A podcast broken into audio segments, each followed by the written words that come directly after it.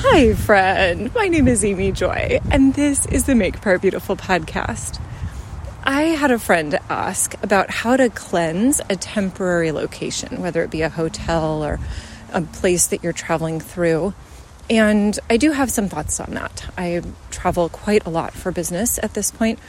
I think I reached 83 days during the year, and then my 84th day was the New Year's. So, quite a lot in 2022.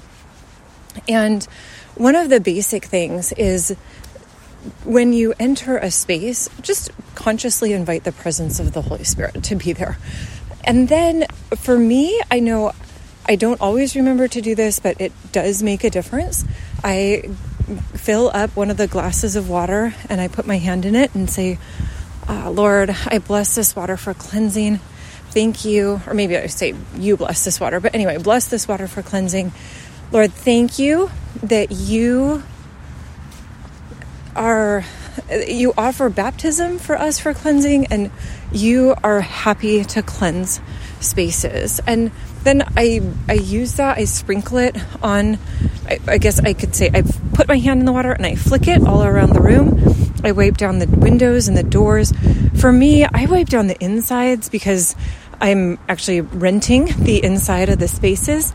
And that to me makes sense that I would want uh, to be cleansing the part that I am actually um, having authority over for that time. So, uh, I also, I know one of my friends at one point was staying in an Airbnb and basically got headaches the whole time. I found out later, like the whole week that she was in that place. And I would say, it would be worth it to say there's something environmentally here I'm allergic to.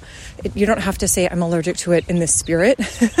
it's worth it to just say I'm I cannot handle this environment and um, I'm so sorry. I need to break my um, agreement and then find a different place to stay.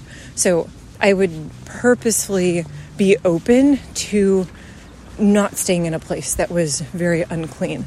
I know uh, my sister and I once were staying in an Airbnb rental house, and she woke up in the middle of the night with a very intense dream of a person being raped. And so we expected that was probably something that had happened, unfortunately, in that room or in that bed. And so then we prayed for uh, healing for that situation, that the person who had been traumatized would come to full healing, and the person who had done the brutalizing would be uh, repentant before the Lord, that um, he would seek God, and that it's astonishing and glorious that we serve a God who cares about both of those damaged parties. And so uh, that it's it's not maybe the most happy thing to enter into, but there's a, a, certain level of privilege of saying that I get to partner with the Lord in bringing His healing in this world. And so, yeah, I pray for that. And then really just pray as the Lord leads. Uh, maybe there's a time of playing worship music audibly, um, which is never awesome. I know my iPhone definitely sounds better through the AirPods than it does just pr- playing it out loud, but it could be that something the Lord would do. Um, it could be that He gives you a psalm that He wants you to read over this space, maybe Psalm 19. I feel like that's such a celebratory, beautiful psalm bringing truth to a place. And so all of these, though, are just parts of saying I'm intentionally seeking to bring the glory of God to the places that I go. Okay, it's a beautiful gift. So, Lord, thank you that we get to carry your glory in all of the places where we walk, in all of the places that we sleep.